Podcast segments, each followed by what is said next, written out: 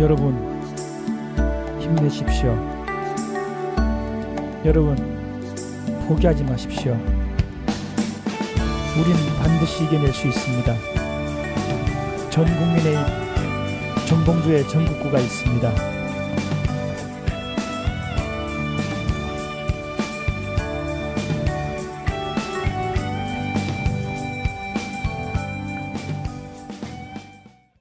단 하나의 정통 정치 팟캐스트. 전국구가 있어 참 다행이야. 정봉주의 전국구 시작하겠습니다.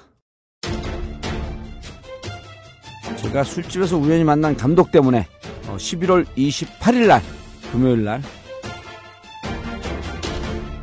뭐죠 이게 무슨 무슨 관객모독. 관객모독.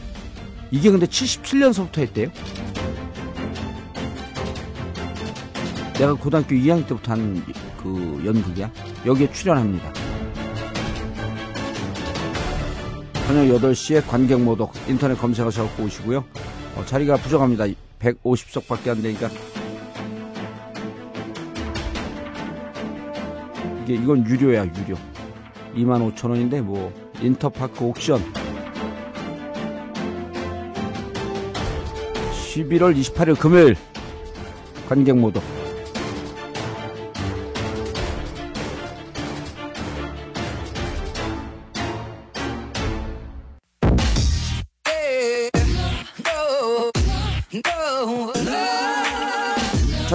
후원하는 방법 알려드리겠습니다. 술을 마셔! 대리운전은 불러! 1644-6785 그럼 여러분들이 술 마시고 대리운전 부르는 순간 그냥 후원하는 겁니다. 입력되어 있는 전화번호를 다 바꾸세요. 1644-6785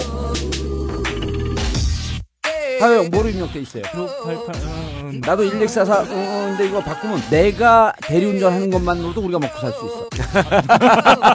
계속 대리운전 하잖아 나는. 맞아. 예. 그 전국구 대리운전. 1644-6785 1644-6785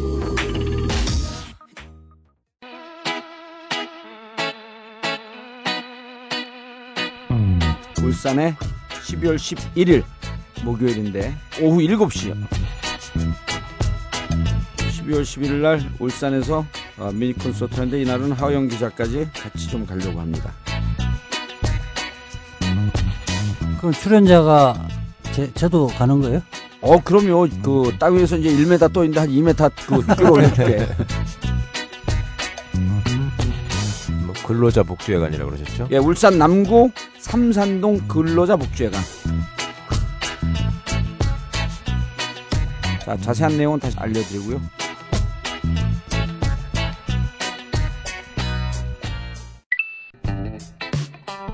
전국구 자발적 유료 CMS 후원 안내입니다.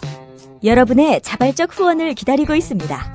PC를 사용하시는 분들은 팟빵 전국구 페이지에서 자발적 유료 배너를 클릭하세요. 스마트폰으로 청취하시는 분들은 하나은행 571-910-005-27704 하나은행 571-910-005-27704입니다. 감사합니다.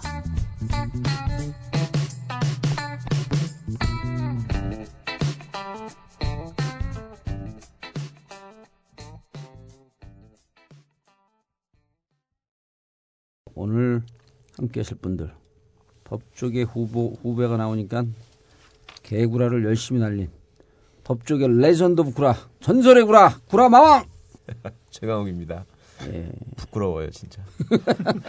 이제 완전히 주진우 코스프레를 하네. 누나를 모르는 주진우. 사이버 사령부 조지는 사이버 사령부 저격수. 꼼꼼 기사. 안녕하세요. 한결의 하호영 기자입니다. 어, 목소리 좋아. 아무도 관심 안, 감- 안 갖는 목소리. 자, 오늘은 지난 11월 13일 청천벽력과 같은 판결을 받은 쌍용 자동차 해고 근로자, 쌍용차 금속노조 쌍차 지부 기획실장 이창근 기획실장 자리하셨습니다. 네, 안녕하세요. 이창은입니다. 예, 방송을 통해서 많은 분들이 보셨는데 오늘은 어, 목소리로 하고 싶은 말씀 다 하시고 다음에 어, 쌍차 소송 대리인 주신 변호사를 맡고 계신 전국 금속노동조합 법률원 소속인가요? 예, 그렇습니다. 예, 김태욱 변호사 자리하셨습니다. 예, 안녕하십니까. 예, 김태욱 변호사 나오니까 최강욱 변호사가 욱자로 끝나는 사람들은 나 훌륭하다. 예. 김강우가 기억이 빠져서 약간 부실하다. 예, 김강훈 누구예요? 카트의 주인공 중에 한 어, 사람이. 영화 배우예요? 예. 기성용 동서. 기성용 동서. 한혜진 형부. 게- 모르는 게 없어.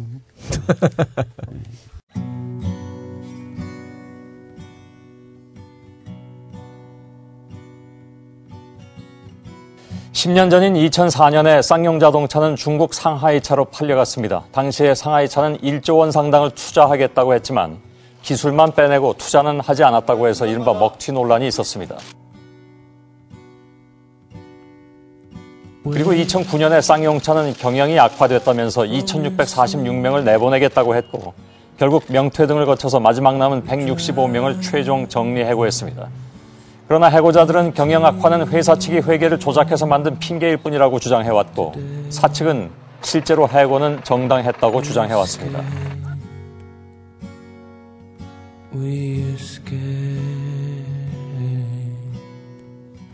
지난 2000일 동안 쌍용차 해고 노동자들 문제는 이른바 쌍차 사태라고 불리우면서 한국 사회의 아픈 부분으로 자리 잡아왔습니다. 오늘 대법원 판결은 이들에 대한 해고가 정당하다는 것이었습니다.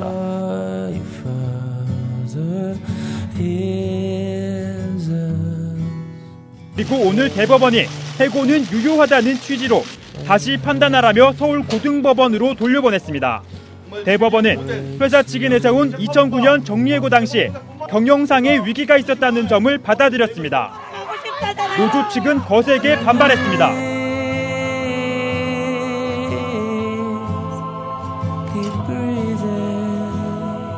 정말 벼랑 끝에 서 있는 우리 쌍용차 노동자들을 벼랑으로 떠미는 정말 잔인하고 무책임한 전 판결이었다라고 생각을 합니다.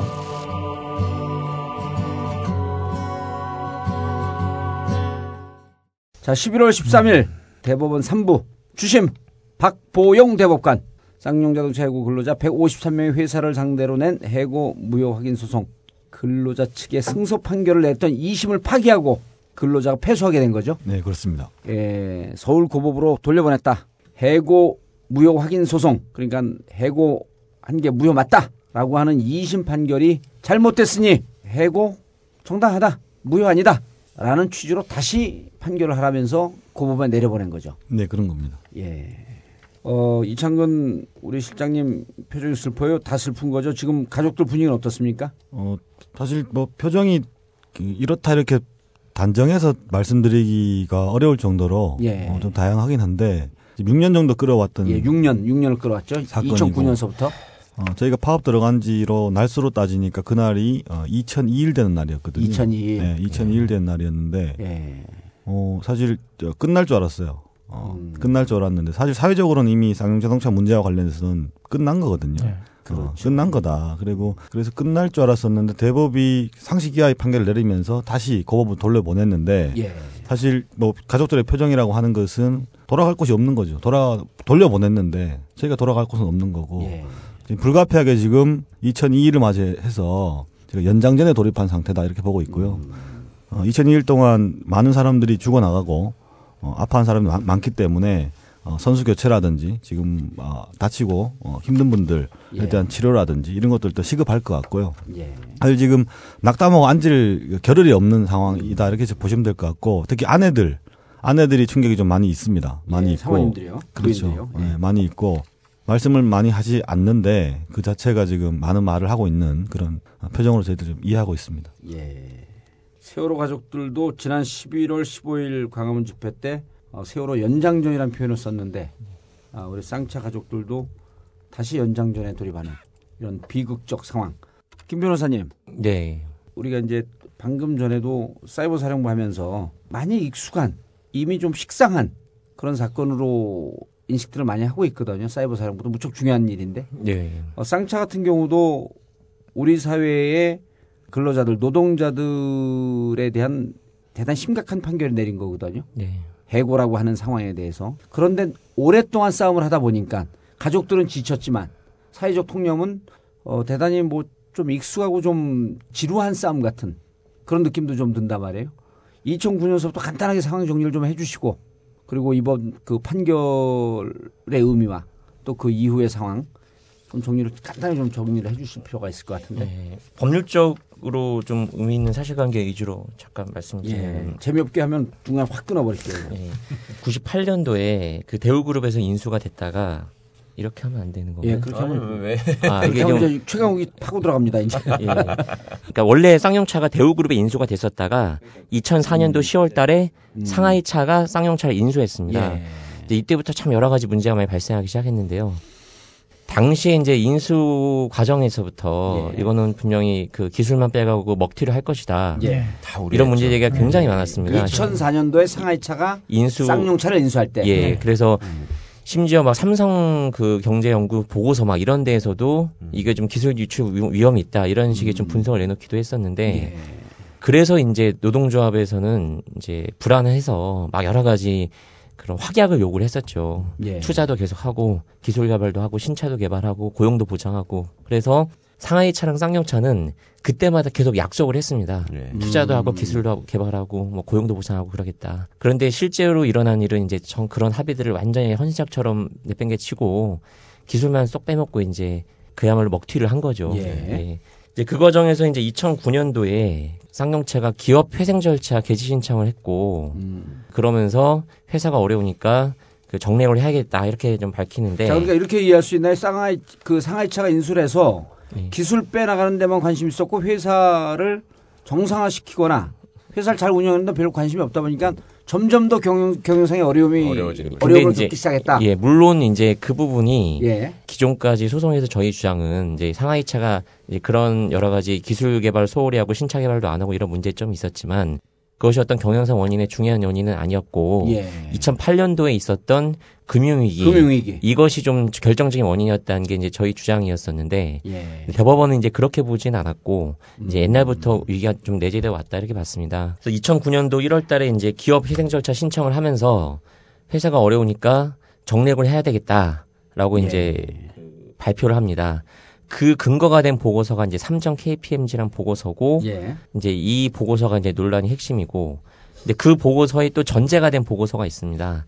아, 감사 보고서인데 외부 감사인인 안진 회계법인이 그 유형자산 손상차손이라고 그래서 이제 소위 이제 언론에 알려주기로는 회계 부정, 회계 조작 이렇게 알려지고 예. 있는데 안진. 예, 안진 회계법인이 예. 그 5,166억의 손상차손을 계상한 그 쌍용차의 재무제표가 문제가 없다. 뭐 이런 식으로 좀 이제 감사 보고서를 작성하게 됩니다. 그러니까 실제로 손해가 많이 났기 때문에 이 회사는 지금 정리해고를 해야 된다라는 예. 뒷받침을 하는 거죠. 예, 그런데 안진 회계법인이 그 우리 노동자들의 주장은 좀 부풀려졌다. 예. 손실이 조작, 회계 조작이라. 회계 조작이 이루어졌다. 이렇게 확인, 주장하는 확인이 거죠. 됐죠. 주장 정도가 아니라. 예, 그래서 너무 자세히 말씀드리는 건 모르겠는데. 이- 어쨌든 그래서 삼정 KPMG 보고서에서 2,646명을 정리하고 해야 된다 이렇게 밝히는데 646명. 646명. 그 규모는 전체 사무직까지 포함한 인원 기준으로 하면 37%에 해당하는 인원이고요. 예. 3분의 1은 넘는 거네요. 예, 37%. 그리고 생산직. 생산직은 2,099명이었는데 생산직은 전체 생산직이 44%에 달하는 음. 규모입니다. 그야말로 절반 정도를 그냥 해고하겠다 이렇게 예. 밝힌 건데요. 뭐이 과정에서 막 여러 가지 문제점이 굉장히 많았습니다. 뭐 이렇게 많이 구조조정하면서 나중에 이창현 실장님 혹시 뭐 더 말씀해 주시겠지만 규모도 잘 안- 알려주지도 않고 대외적으로 발표하는 날 아침에 종이 한 장 딱 보내서 이렇게 통보를 하고 굉장히 문제가 많았고 아, 노조에 예 그래서 이제 이러한 어떤 정례해고 방침에 대해서 노조가 이제 파업을 하게 되고 그게 이제 77일간의 점거 파업으로 이, 이제 이어지게 됩니다. 예. 근데 이 점거 파업 과정에서는 저희가 미처 발견 못했는데 나중에 이제 법적 쟁송 과정에서 아까 말씀드렸던 그 안진 회계법인이 감사 보고서에 있는 재무제표 예. 재무- 재무제표는 회사가 작성한 거죠. 감사 보고서 안진이 작성한 거고 예.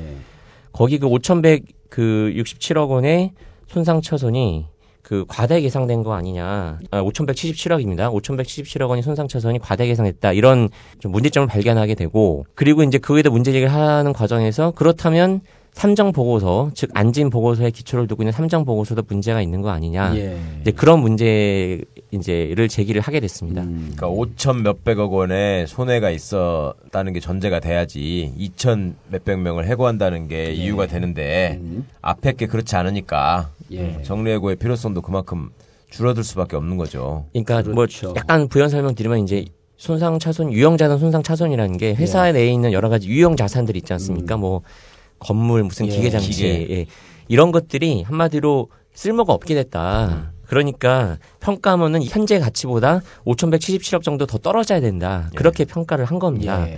근데 그렇게 되면 부채 비율이 187%에서 561%로 늘어나게 되는데 그러면 뭐 굉장히 안 좋은 회사가 되는 망가지는 거죠. 망가지는 거죠. 예, 그래서 회사는. 재무 건전성이 굉장히 안 좋아지고 음. 이것이 이제 정례구의 어떤 근거가 되는데 자 정리합니다. 그러니까 안전회계법인에서 안진이 만든 건 아니고 이제 예. 회사가 만든 재무제표를 예. 안진이 그대로 이제 감사 보고서에서 감사 아, 예, 감사 보고서 승인을 그래서. 예. 안진의 감사 보고서에 따르면 5천여 원의 손상이 있는데 예, 예.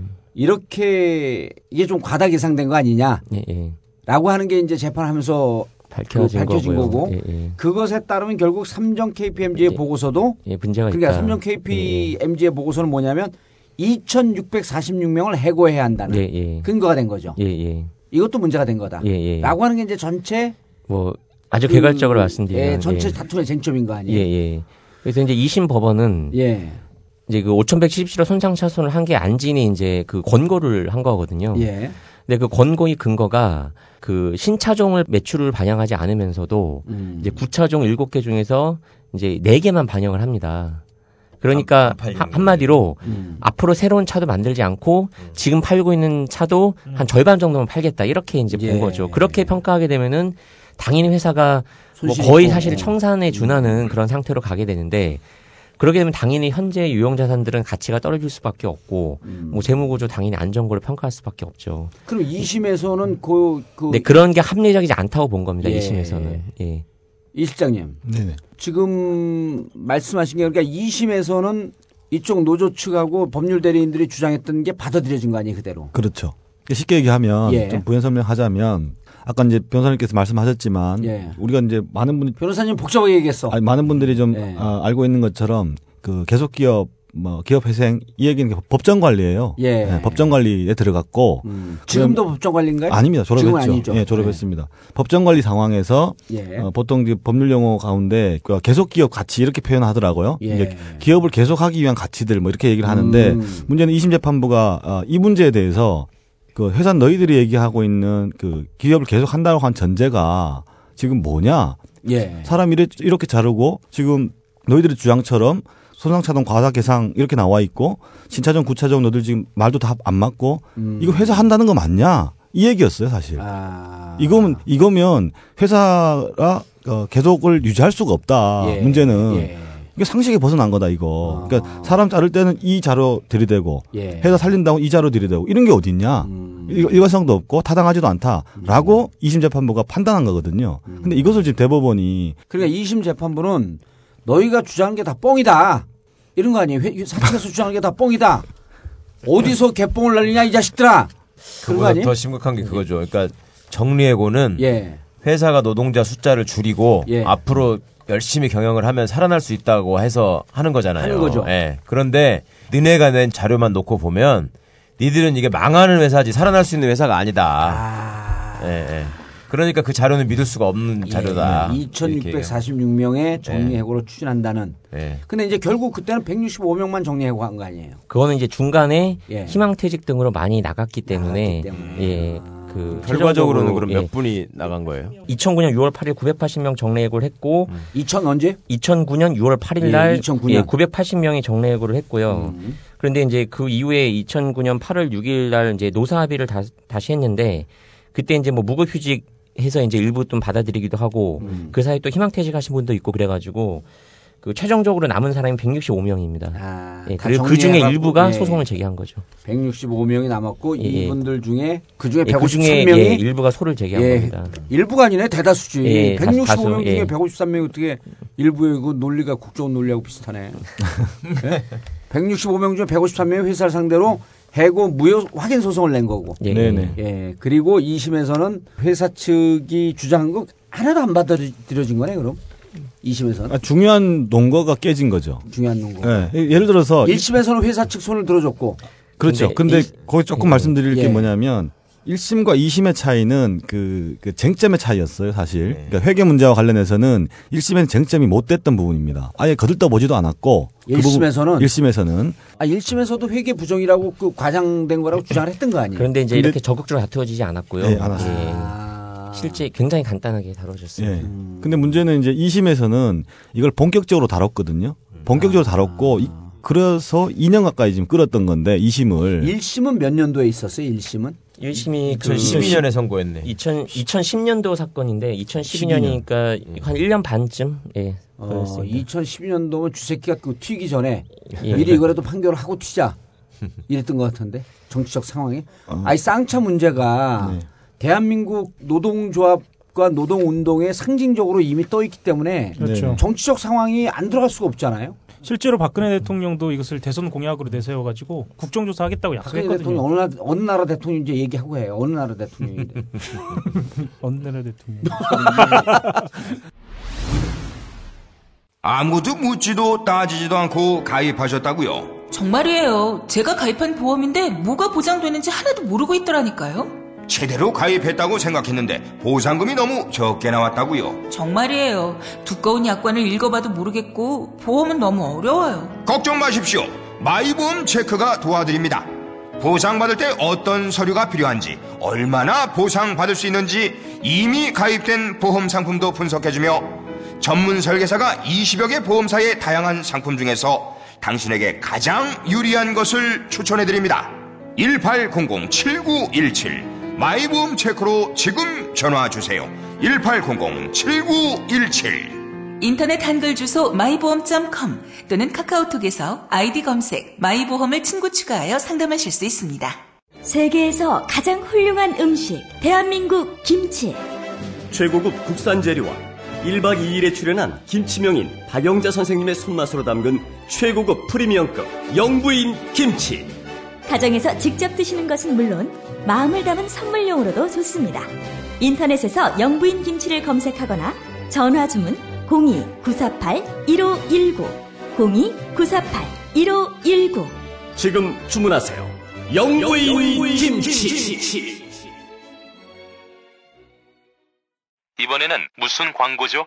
우주 최고의 영어 강의 사이트 한마디로 닷컴입니다. 한마디로 뭐가 어쨌다고? I want. 한마디로 그녀는 기대했습니다. She expected. 수강료는 한 달에 얼마입니까? 한마디로 닷컴의 영어 강의는 평생 무료, 무제한 공짜입니다. Would you like something to drink? 이런 거 외워갖고 하잖아. 그게 아니란 말이에요. 에이 장난하삼? 세상에 공짜가 어디 있어요?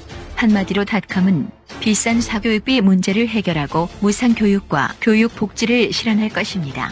2012 예비 사회적 기업 창업팀 선정 2013 사회적 기업 오디션 H 온드림 비전상 수상 요 비밀을 제가 알려드릴 테니까 이제부터 잘 들으셔야 돼요. 이거는 우주에 나만 얘기하는 거야. 해외 교민들과 유학생들에게 더 인정받는 안녕하세요. 한마디로 닷컴 박기범 강사입니다.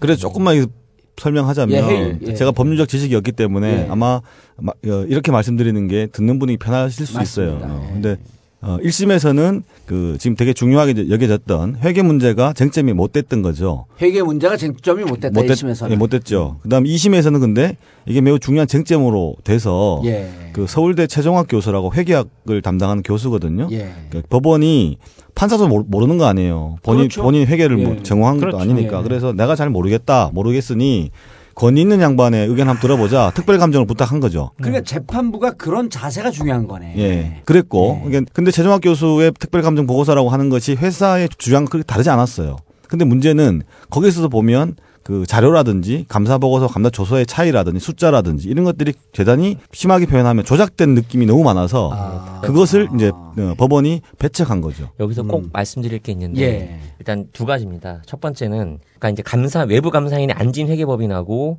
아까 방금 이창현 실장 얘기했던 감정인 이제 금융감독원이 결론은 같습니다.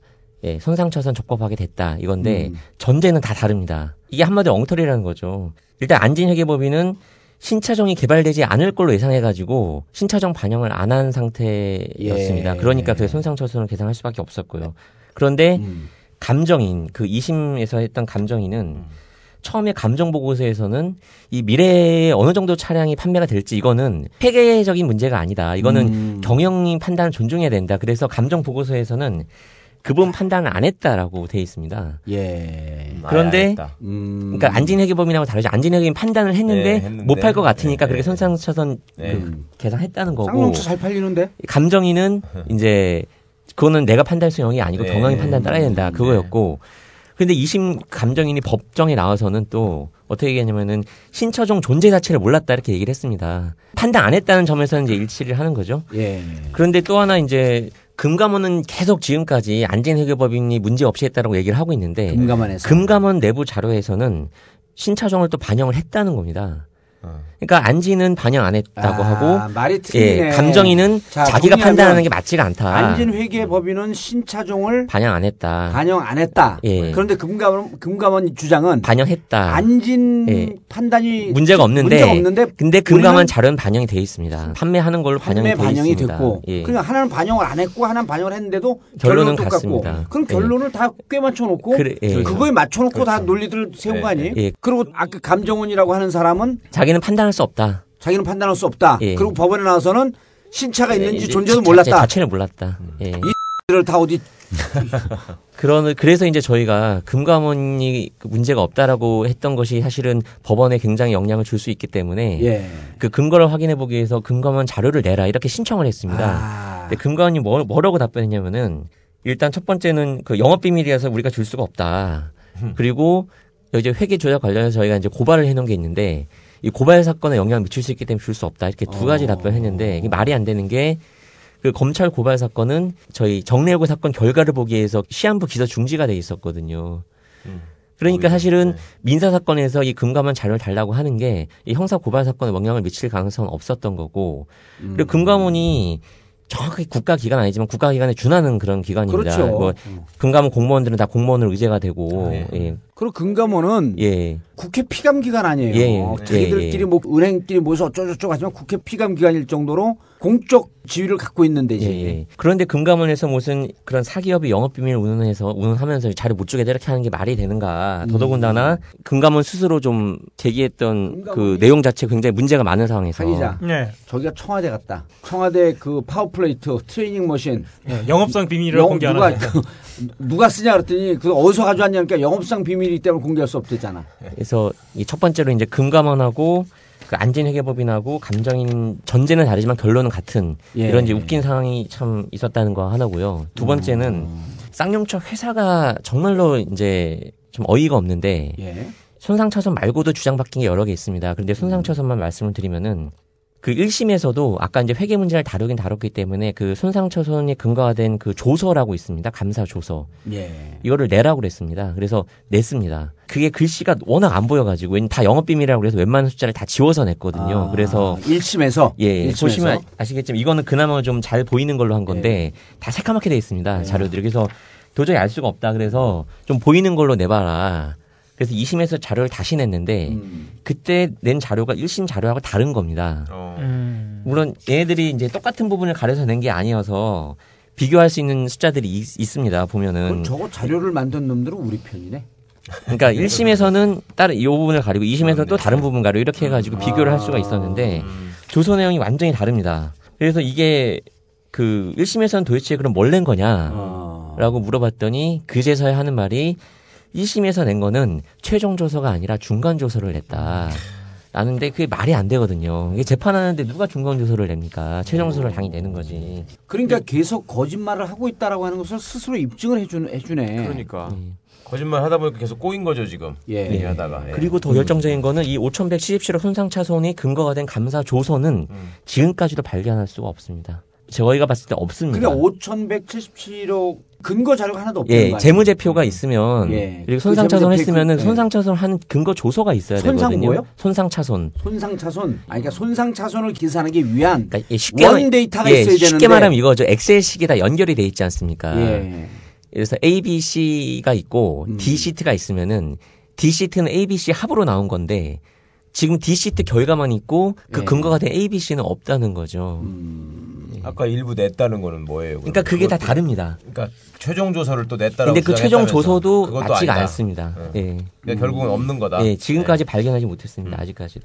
그냥 부랴부랴 조작하다 보니까 이게 안 맞는 거네 앞뒤가. 예, 예. 네. 자 그러니까 뭐야 5,177억 77억. 네. 그의 손상 차손의 근거가 되는 자료를 예. 1심에서 낸 것과 2심에서 낸, 낸 것과 자료가 다르다. 다르고. 그게 왜 다르냐 그랬더니 1심에서 낸, 낸 것은 최종 보고서가 아니라 중간 보고서다. 네. 라고 얘기한 거 아니에요. 네. 손상 차손 5천억 정도 나온 이거의 원 자료는 지금 하나도 없다. 예. 그 우리 그 위대하신 최강욱 변호사는 거짓말을 하다 보니까 자꾸만 꼬인 거다 이게. 아 그렇죠. 네. 그렇지. 그리고 그러니까 이거를 근거로 해서 노조 손을 들어준 건가요? 그럼 2심에서? 그러니까 2심에서는 이제 음. 그 어쨌든 입증 책임은 회사한테 있는 거니까. 예. 그러니까 회사- 필요성을 예. 입증해야 되는데 예. 입증이 다 안 됐다고 보는 네. 거죠. 이게 자- 어. 주장도 바뀌고 주장이 뭐 바뀌고, 근거 자료도 근거 부실하고. 자료도 부실하고 예, 예. 원데이터를 내라 그래도 원데이터도 없고. 예, 예. 그것도 그리고 그냥 무조건 다르고. 우리는 5천억 손해했다. 네. 이 주장만 예. 5천억 손해니까 2,646명 해고하는 게 맞다. 네. 이 주장만 해야 되니까 거죠. 2심에서는 이 어디서 이게 개드립을 날리고 이긴 거 아니에요. 예, 사실은 1심에서 이제 그런 작전을 해서 성공을 한 거였죠. 쌍차는 처음에는 예. 그렇잖아요. 1심에서는 아니 우리 어려워진 거 다 알지 않냐. 음. 그럼 회사가 어려워지니까 직원들을 일부 줄여서라도 살아야 될 거 아니냐. 이런 식만 가지고 그냥 간 거죠. 예. 그러니까 재판부가 꼼꼼히 들여다보지도 않고 1심에서. 예. 그냥 그냥 분위기 타가지고 졌다 이렇게 해놨는데 2심에 가서 이제 그러면 정리 해고를 하기 위한 요건이 있었으니 그러면 예. 경영상의 위기가 있어야 되는데 그렇죠. 경영의 위기라는 게 도대체 뭐냐? 음. 그러니까 우리가 이렇게 엄청난 손실을 보고 있었다라고 얘기를 했단 말이에요. 그렇죠. 근데, 뭐- 근데 손실의 근거가 근거가 뭐냐? 없는 거지. 그건 묻지 마. 그냥 우리 손실 보고 있어. 예. 이러고 판단을 내린, 내린 거 아니야. 예, 예. 게다가 이제 쌍용차는 음. 기존 모델을 단종시키거나 또 신차종을 내놓지 않거나 그러지도 않았죠. 기존 차종은 계속 나오고 2011년에 코란도 C 예. 그게 또 실제로 나오고요. 그래서 아, 차가 잘 팔렸다니까. C 잘 팔렸죠. 네. 그래서 그 아까 회사가 졸업 뭘 졸업했다 그랬지?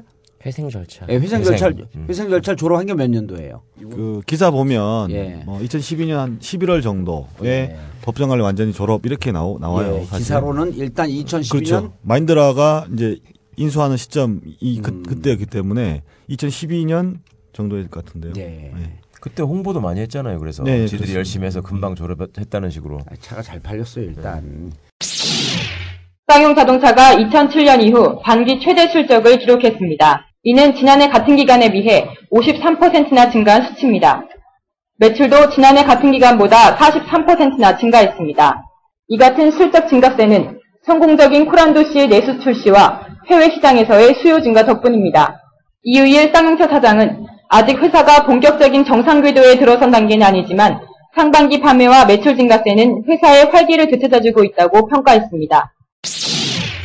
그 2심에서 그렇게 판결을 하는데 이번에 3심 대법원에서 판결의 요지는 뭡니까? 일단 손상 차선 아까 말씀드린 손상 차선 관련해서 다소 보수적으로 됐지만 불합리하다고 볼 수 없다. 회사 측 주장이 맞다. 예, 이렇게 봤고요. 보수적이라는 표현으로 아주 그냥 한마디로 정리했죠. 예. 그러니까 좀 손해가 많이 난 것처럼 부풀려서 하긴 회- 했지만. 네, 회사가 어려운 것처럼 하긴 했지만 예. 그 자체로 그냥 완전히 뻥이라고 하긴 어렵다. 미래 예측은 음, 좀 보수적으로 할한수 있는 거 아니냐, 뭐 이런 얘기로 이제 이해가 됩니다. 예. 그러니까 그 지점에서 벌써 이게 노동자의 입장을 생각하는 것보다 기업에 유리한 쪽으로 지금 해석을 하고 있다는 게 딱 나오잖아요. 아니 그러니까 느낌이요 이 실장님 네. 느낌이 재판을 받으면은 사실 법적도 그러지만 본인들의 판단이 무척 중요한데 네. 지금 이제 객관적으로 얘기를 들어보면 1심도 이것을 꼼꼼히 법리적으로 따져보려고 했던 분위기가 없었던 것 같고 네. 이미 이거는 심리적으로 어느 정도 판결을 하고 가지 않았었나라고 하는 그런 게 나와 나오는데 2심이 이제 자기들 입장에서는 복병이 드러난 거지. 그러니까 아유 씨, 이게 뭐 법리적으로 따지는 거에 대한 신뢰가 좀 있었어요? 어땠어요? 그렇지 못했어요. 아까 말씀하셨던 것처럼 예. 쌍용자동차 문제가 이 정치의 문제와 떨어질 수 없는 문제거든요. 떨어질 수 없는 거죠. 그래서 1심 재판이 진행될 때는 어떤 분위기였냐면 여전히 어, 저희 그 실장들 그러니까 파업 당시에 지도부들 다 구속돼 있는 상태였고 예. 음. 한상규 지부장 같은 경우도 3년을 받지 않았습니까? 예, 그렇습니다. 연 복역 중이었고 예. 그때까지 검찰 조사라든지 이런 것이 끝나지 않았어요. 예. 거의 뭐 공, 공안의 완전히 분위기였기 때문에. 공포 분위기 때문에 뭐 중노위가 됐던 진- 지방 노동위원회 됐던 모든 것이 다 졌죠. 예. 1심 또한 마찬가지로 쌍용자동차 그 정예고 무효 과 관련해서 1심에서 졌다 이런 기사는 거의 보- 찾아볼 수가 없어요. 언론 주목도 없었고 예. 그런 분위기에서 그냥 간쑥 거고 넘어간 거지, 그냥. 어, 찔러간 거죠. 근데 그리고 이제 대부분이 노조 지도부는 구속돼 있는 상태. 구속된 상태였고 생계는 어려워서 지금 노조 자체가 지금 예. 존립 위기였고 그런 상황이었는데 음. 2심에서는 이건 매- 매우 긴 시간 본 거거든요. 잠깐 2심으로 넘어가기 전에 77일간 옥새 파업 등등 하고 그러면서 사회적으로도 이른바 보수 언론 쪽에서 대단히 불리한 쪽으로 분위기를 완전히 몰아간 거 아니에요. 그렇죠. 그 리고 자기들 주장 그리고 귀족 노조라는 얘기도 그때 나오고 그러니까 그랬었잖아요. 회사가 망해가는데 자기 밥그릇만 생각한다. 예, 이런 그리고. 이쪽 평택 일대 귀족 쪽으로 살, 살던 사람들이다라고 하는 뭐 귀족 노조 얘기도 나왔었고. 뭐 그렇게 된 것이 이제 회사가 회생 절차 신청했던 거 예. 그게 좀 크게 작용했다고 생각이 됩니다. 이제 회생 절차라는 게이 상태로 가면 이제 그 뭐 유동성 위기에서 망하니까 이제 뭐 법원의 어떤 관리를 받아서 채무 조정 등을 하겠다, 뭐 변제기도 예. 조정하고 뭐 이런 거기 때문에 이런 상황에서 당연히 뭐 구조정 해야 되는 거 아니냐, 뭐 이런 식의 것이 이제 주된 뭐 그 보수 언론들 논조였다고 보는데. 예. 그래서 예. 1심에서는 사회적으로 좀 안 좋은 분위기. 그러니까 회생 절차 들어갔다는 것 자체가 그렇게 좀큰 회생 영향이 절차를 좀 있었- 들어갔다라고 예. 하는 게 사측 분위기로 예, 넘어갔고 그런 좀 주요한 원인이었다고 생각이 실질적으로 되는데. 노조 지도부는 구속돼 있는 상태였고 77일간 그렇죠. 파업하면서 사회적 통념도 대단히 좀 부정적이었고 네. 예, 이런 상황에서 1심 재판부는 거의 법리적 판단을 하지 않고 넘어간 거로 보인다. 예, 예. 근데 이제 저희가 봤을 때는 예. 회생 절차 신청 자체도 되게 고의적으로 한 오. 걸로 생각이 되고요. 왜냐면은 이제 유동성에 좀 문제가 있어서 회생 절차 신청했다 이렇게 주장을 하고 있는데 예. 실제 이제 뭐 유동성이 그렇게 큰 문제가 있었던 것도 아니고 더더군다나 노력을 하면 피할 수가 있었거든요. 아. 예. 회사가 유동- 별다른 유동성이라고 노력을 하면 못 알아들을 수 있으니까 예. 그러니까 회사가 자금 부족. 돈이 돌아야 되잖아요. 예, 예. 그래서 네. 빚도 갚아야 되고 쓸 돈이 있어야 되고 하는 건데 cash flow. 예, 예. 쓸 돈이 부족하다. 예. 근데 뭐 대주주인 상하이차가 했으면 사실은 이건 당연히 해결이 될 수 있는 문제였고 예. 상하이차 뿐 아니라 쌍용차도 별다른 노력을 많이 안 했습니다. 그래서 음. 저희가 봤을 때는 노력도 별로 안 한 상태에서 그냥 회생 절차 신청한 걸로 신청하고. 음. 보, 이고 물론 이제 그게 법 규정에만 보면은 그런 경우에 뭐 사기 회생죄 처벌하는 규정이 있습니다. 있는데 음. 당시에 이제 회생 절차 2009년도만 해도 그래 많이 막 이용되고 있는 상태가 아니었기 때문에 음. 그런 부분 뭐 그렇게 좀 면밀하게 심리를 안 한 상태에서 좀 회사가 경제적으로 최악의 상황이 아님에도 불구하고 그렇죠. 우리 회사가 네. 최악의 상황에 들어가서 회생 절차를 신청할 정도로 우리는 어렵다. 예, 예. 라는 사회적 분위기를 조성하기 위해서 했을 가능성이 높다 이렇게 보는 거죠. 예, 그러니까 상하이차가 이제 철수하기 위한 단계로서 과정으로서 음. 원래 저희는 보고 쌍하이차예요, 있고요. 상하이차예요. 상하이차. 아, 상하이차. 예, 예, 이지어가 나왔으면 쌍하이차를 상하이차로 예. 그래서 어쨌든 신청 자체가 좀 문제가 있었다 이런 예. 거 하나 하나하고 두 번째는 어쨌든 뭐 신청이 이제 받아들여져서 회생 절차 돌입했다고 하더라도 회생 절차라는 게 보면은 다 채권자들 이제 이해관계 조정하는 절차거든요. 예. 뭐 누구는 얼마큼 좀 감축하고 누구는 좀 몇 년 후에 받고 이런 식으로 다 채권자들 이해관계 조정하는 절차인데 거기서 뭐 근로자들 정리해고 이런 게 반영이 되겠습니까? 사실 소- 음. 쉽게 말해서 정리해고 더 많이 하면은 회생 절차의 어떤 졸업 가능성은 더 높아지는 거겠죠. 그렇죠. 러니까 그러니까 회생 절차 예. 신청한 것 자체가 근로자들의 정당성, 명분을 주기 예, 위한 예. 정당성을 주기 위한 그런 과정이었다. 예. 아. 자, 그게 이제 1심 과정이었고요. 네. 그다음 이제 2심으로 넘어가서는 아까 말씀드렸듯이 2심에서 이제 꼼꼼히 따진 거죠. 2년간 재판을 했나요? 예, 2년 좀 넘었습니다. 예. 그렇죠. 예, 2년 정도 됐습니다. 어, 그럼 어떻게 보는 보나 이거 무척 정성스럽게 재판한 거네요. 그렇죠. 예, 예. 그럼 그때 이상한 게 근데 어 MB 정권 때 아니야. 예. 재판부가 정말 독립적으로 재판하려고 노력을 했네 그럼. 그러니까 사실은 어떤 정부가 오더라도 예. 판사들이 정신 똑바로 차리고 재판 제대로 하겠다고 하면 예. 그거를 가가지고 재판 못하게 방해할 놈은 없어요. 예. 전에 우리 저 한원구 교수님도 그런 얘기 강연에서 많이 하시는데 유신같이 뭐 그럴 때도 예. 판사 잡아다가 뭐 지네 마음에 안 드는 판결하면은 두드려 패고 이럴 것 같지만 한 명도 손을 못 댔다는 거 아니에요 판사한테는 예. 그러니까 이것들이 소심해가지고 겁이 많아서 자꾸 스스로 알아서 기기 때문에 문제인 것이지 음. 제대로 하려고 맘만 먹으면 다 확인할 수 있었던 거예요 그리고 근데 겁이 많아서 그런 게 아니라 승진 잘하려고 그런 거 아, 아니에요? 물론 그런 면도 있겠지만 네. 사실은 2심이 이걸 열심히 했다는 그런 의미도 있으니까 1심 판결을 아무리 봐도 2심에서 보기에 잘 납득이 안 가고 음. 그러네. 아. 이게 좀 부실하다 이러면은 2심이 덤벼들어서 열심히 하는 경우가 있거든요. 음. 그러니까 변호사님들이 뭐 더더욱 열심히 근거도 제시하고 하셨겠지만 물론 이 재판부의 성의가 되게 중요한 거죠. 2심 재판부가 봤을 때는 예. 1심이 예. 대체로 예. 그 정치적이거나 아니면 부실하게 했을 그렇죠. 가능성이 있는 것으로 보고 꼼꼼하게 이 근거를 따져가지고 한 게 아니라 예. 그냥 분위기 보고서 쓱 한 판결이다라는 느낌이 있었던 거죠. 쓱. 실제로 판결문을 봐도 그렇게 써 실- 있잖아요. 실제로 그렇습니다. 예, 1심 아, 판결은? 예. 오. 판결문 자체로 그냥 쓱 쓴 거예요. 판결문 봤어요?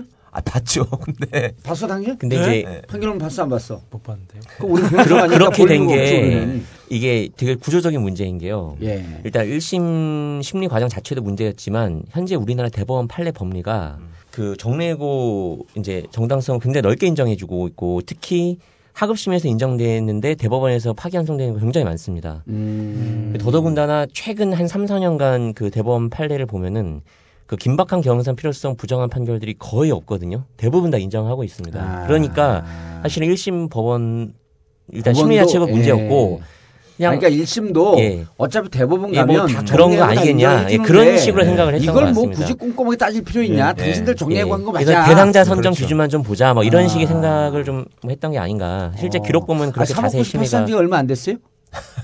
네. 아, 왜- 왜요? 아니 그 이 법리적인 거를 최강욱 변호사보다 더 많이 기억을 하고 있어갖고 한 방에 보냈다. 아니 근데 우리 쌍차 얘기하면서 이렇게 웃으면서 얘기하면 이게 또 청취자들이 뭐라고 욕할 텐데. 아니 열받는 상황이니까 사실은 이거 웃지 않으면 화가 나서 이거 그렇죠. 얘기할 수가 어, 없어요. 웃으면서. 이거 웃으면서 싸워야지 어떻게 할 거야 이거. 그러니까 이제 기본적인 문제가 그 회계법인들 그런 보고서가 제출이 되면은 예.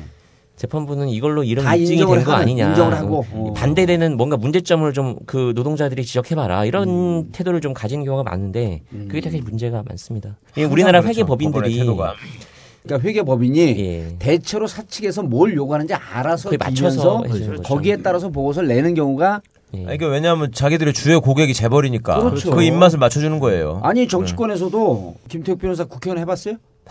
안 해봤죠? 예, 정치권에서 여론조사 할 때 여론조사 의뢰하는 사람한테 유리하게 여론조사 결과가 나와요. 예를 들어 내가 대선 후보야. 근데 여론조사 하는데 내가 3등으로 나와. 그럼 그 여론조사 기간 안 써요. 대체로 이러저러한 걸 갖고 1등 아니면 2등을 이렇게 만들어줘. 그러니까 자기 여론조사 보고서 보면 맨날 자기가 대선되는 거지. 그러니까 포기를 안 하는 거예요. 회계법인이나 이런 데들 똑같은 거지. 법무법인도 마찬가지고. 아니 돈 주는 사람. 네. 아니 개새끼도 밥 주는 놈 그 뭐 주인을 생각하는 거 아니에요. 그렇죠. 사측에서 돈 주는데 거기 입맛에 맞게 써주는 거지. 음. 그래서 이제 너무 진지한 얘기만 계속 하는 건가? 어쨌든 제가 이거 하면서 하면서 할 이제 하면서 든 생각이 뭐냐면은 예. 저희도 이제 이런 회계 문제를 이제 소송하면서 도중에 알았거든요. 예. 회계사님 많이 도와주시고 그러셔가지고 예. 그래서 이게 만약에 정리해고 막 발표하고 막 그때 처음부터 알았더라면 많이 좀 달라질 수 있지 않았겠냐 이런 생각을 많이 좀 많이 들었고 그래서 실제 프랑스 같은 경우는 예. 그 대규모 정리해고 근데 여기서 대규모란 게막 쌍차처럼 몇천 명 하는 게 아니고 10명 이상을 대규모 정리해고라고 얘기하는데요. 10명 이상 해고할 때는 회사 비용으로 회계사를 붙여줍니다, 노조에. 그래서 그 노조에서 지정하는 회계사가 회사 어떤 자료들을 감사를 할 수가 있는 거죠. 어. 아니, 그런 제도가 좀 있었으면은 저희도 좀 미리 알수 있었지 않았을까 싶고 그러면 노동- 사실은 노동자나 근로자들을 자르기 위한 정리해고인데 그런 거는 너무 그 서쪽에서 혜택을 기대하는 것과 똑같은 거고요. 그런 거 기대하지 마시고. 그러니까 그런 제도가 있었으면 좋았겠다라는 예. 지금 생각이 많이 들었습니다.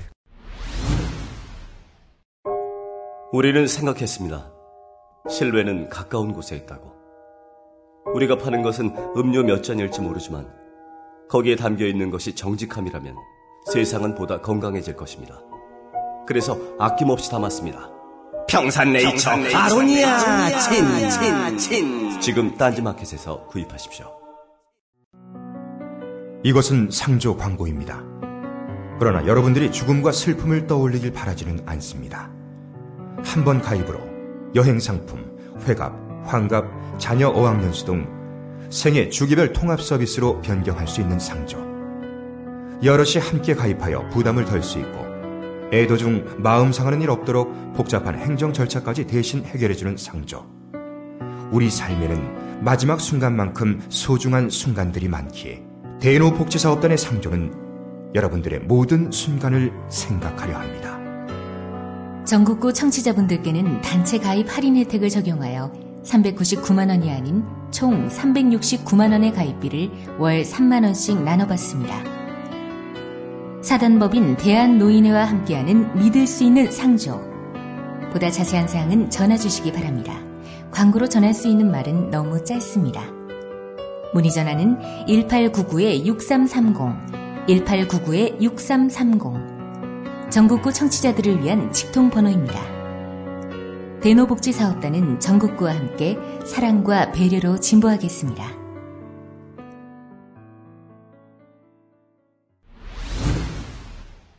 그래서 2심 재판을 하면서는 재판부가 대단히 객관적으로 꼼꼼하게 따진 거로 보, 그 봤는데 그때 가족들 분위기는 좀 어땠었습니까? 아니, 근데 결과를 그렇게 나와서 문제지만 예. 사실 재판 법원에 대한 불신은 굉장히 깊죠. 깊고 아, 그때 당시도 마찬가지였습니다. 예, 예. 근데 좀 재판관들이 좀 태도는 달랐어요. 아, 얘기를 좀 진지하게 들어주고. 어, 예를 들어서 5시에 끝날 재판인데도 예. 해고자들이 이제 이야기하거나 혹은 더 변론을 더 했을 때는 시간도 더 많이 계속 진행시켰고, 그러니까 이야기를 들으려고 한 태도가 있었어요. 아. 이야기를 들으려고 한 태도가. 그래서 사실 오랜 기간 이 싸우다 보면 예. 이렇게 즐긴 세월 있다 보면 희망을 잘 품지 않거든요. 예. 이제 굳이 좀 멀리 하려고 해요. 그게 닥치면 더 기쁜 거니까 괜히 기대 갔다가 또 예. 허망하니까. 근데 그런 노력들은 꽤 보였었습니다. 아. 어, 들, 들으려고 하는 예. 실제 감정인이 법정에 두 번이나 나와서 이제 감정인 신문을 저희가 했는데 예. 그렇게 감정인이 법정에 직접 나온 직접 나온 경우가 많지가 않습니다. 그렇지 이례적이죠. 예, 예. 두 번이나 하는 건 진짜 예, 이례적이죠. 예. 아, 특히 진짜 왜냐하면. 감정인은 네. 보통 보고서 내면 사실 그걸로 끝나는 경우가 많거든요. 근데 두 번씩이나 이제 재판부가 불렀습니다. 예. 한 번 했는데 좀 의문이 이상하다. 있으니까 한 번더 예. 해가지고 그리고 2년 동안 끌어서 어, 결국 이제 노동자 근로자 편 근로자 손을 들어준 그 거고. 사실은 뭘 특별히 지금 노동자들한테 배려한 것도 아니고 그렇죠. 당연히 그렇게 재판해야 되는 거예요. 왜냐하면 이게 사회적으로 얼마나 많은 사람들이 상처를 받고 얼마나 그럼요. 무리를 빚은 사건이에요. 그렇다면 항소심은 사실심의 마지막이기 때문에 예. 과연 여기서 사측이 얘기하는 노동자 측이 얘기하는 사실관계가 얼마나 맞는 것이냐 이거를 확실하게 확인해야 될 의무가 있는 거죠. 예. 그러니까 아니 법에 있는 대로 지 사명을 제대로 하면은 우리나라는 막 이례적이고 어마어마하게 배려한 법원이 되는 거야. 예. 이게 얼마나 불공평한 나라예요. 아니 그러니까 이게 회사가 자기들 돈 조금 더 줄이겠다고 근로자들을 정리하고 한 거 아니에요. 근데 이 회사라고 하는 것도 사회학적으로 보면 예. 어디에 독자적으로 존재하는 게 아니라 대한민국이라고 하는 범위 안에 있는 거 아니에요. 그렇죠.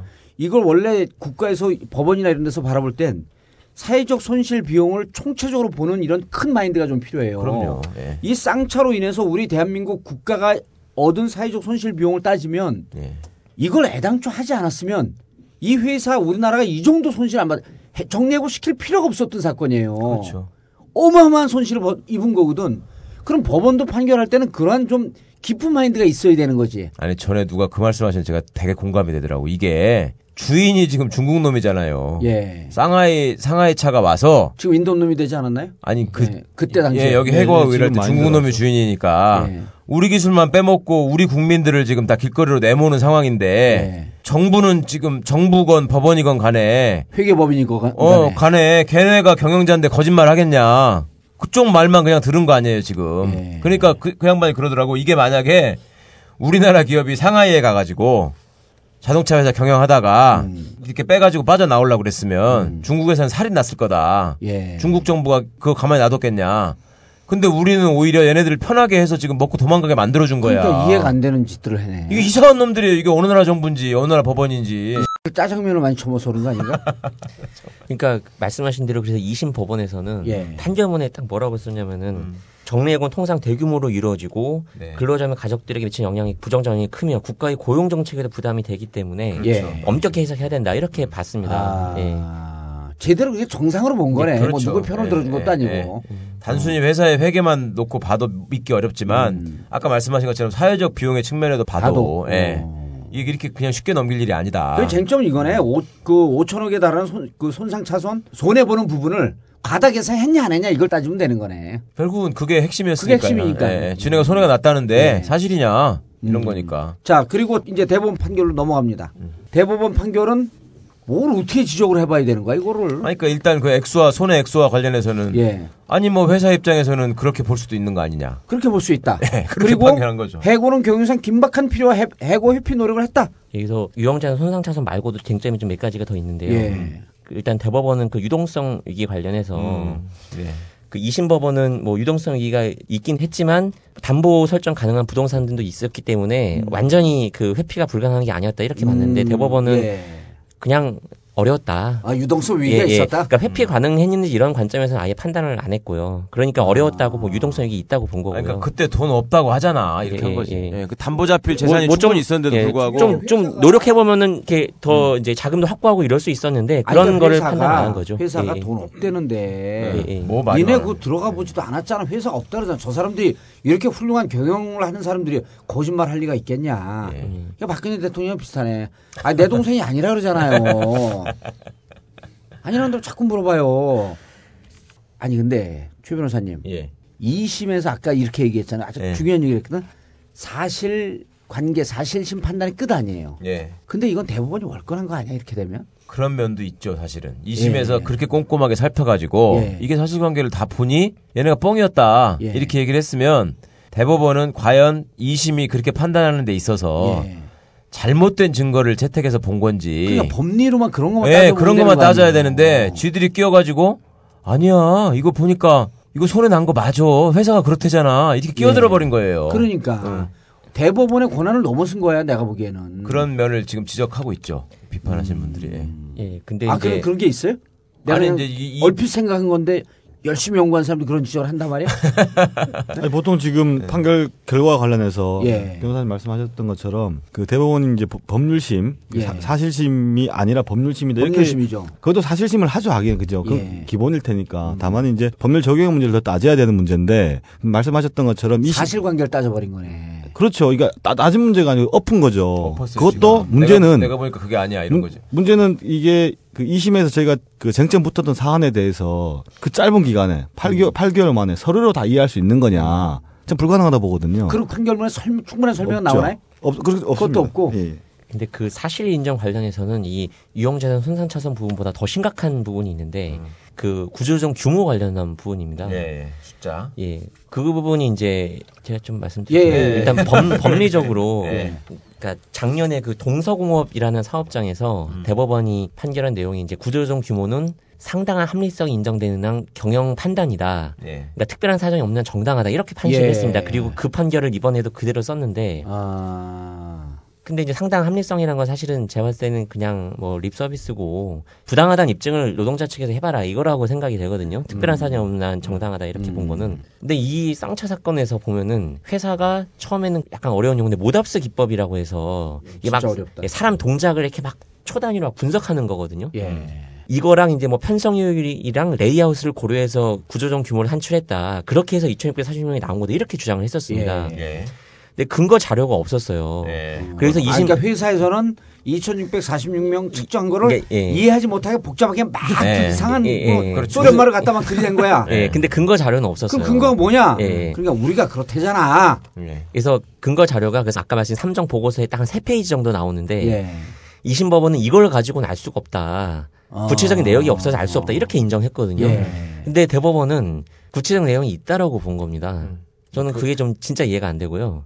그리고 더욱 큰 문제가 뭐냐면은 회사가 도중에 소송 도중에 주장이 바뀌었습니다. 그 2심 판결할 때 예, 예. 냈던 증거와 예. 대법원에서 아니 대법원 할때 무슨 증거를 새로 내고 그래요? 그냥 참고 자료라고 해서 계속 참고 자료? 예. 그러니까 추가로 낸 것도 아닌데. 사실은 없었다는 거 아니야. 이심 법원에서는 구조조정 산정이 어떤 구체적 자료가 없다라고 인정했는데 대법원에서도 뭐 새로운 자료가 당연히 나온 게 없습니다. 없고 근데 대법원에서는 구체적 자료가 있다라고 구체적 인정을 자료가 있다. 했고요. 있다 예. 이유가 회사 측 주장.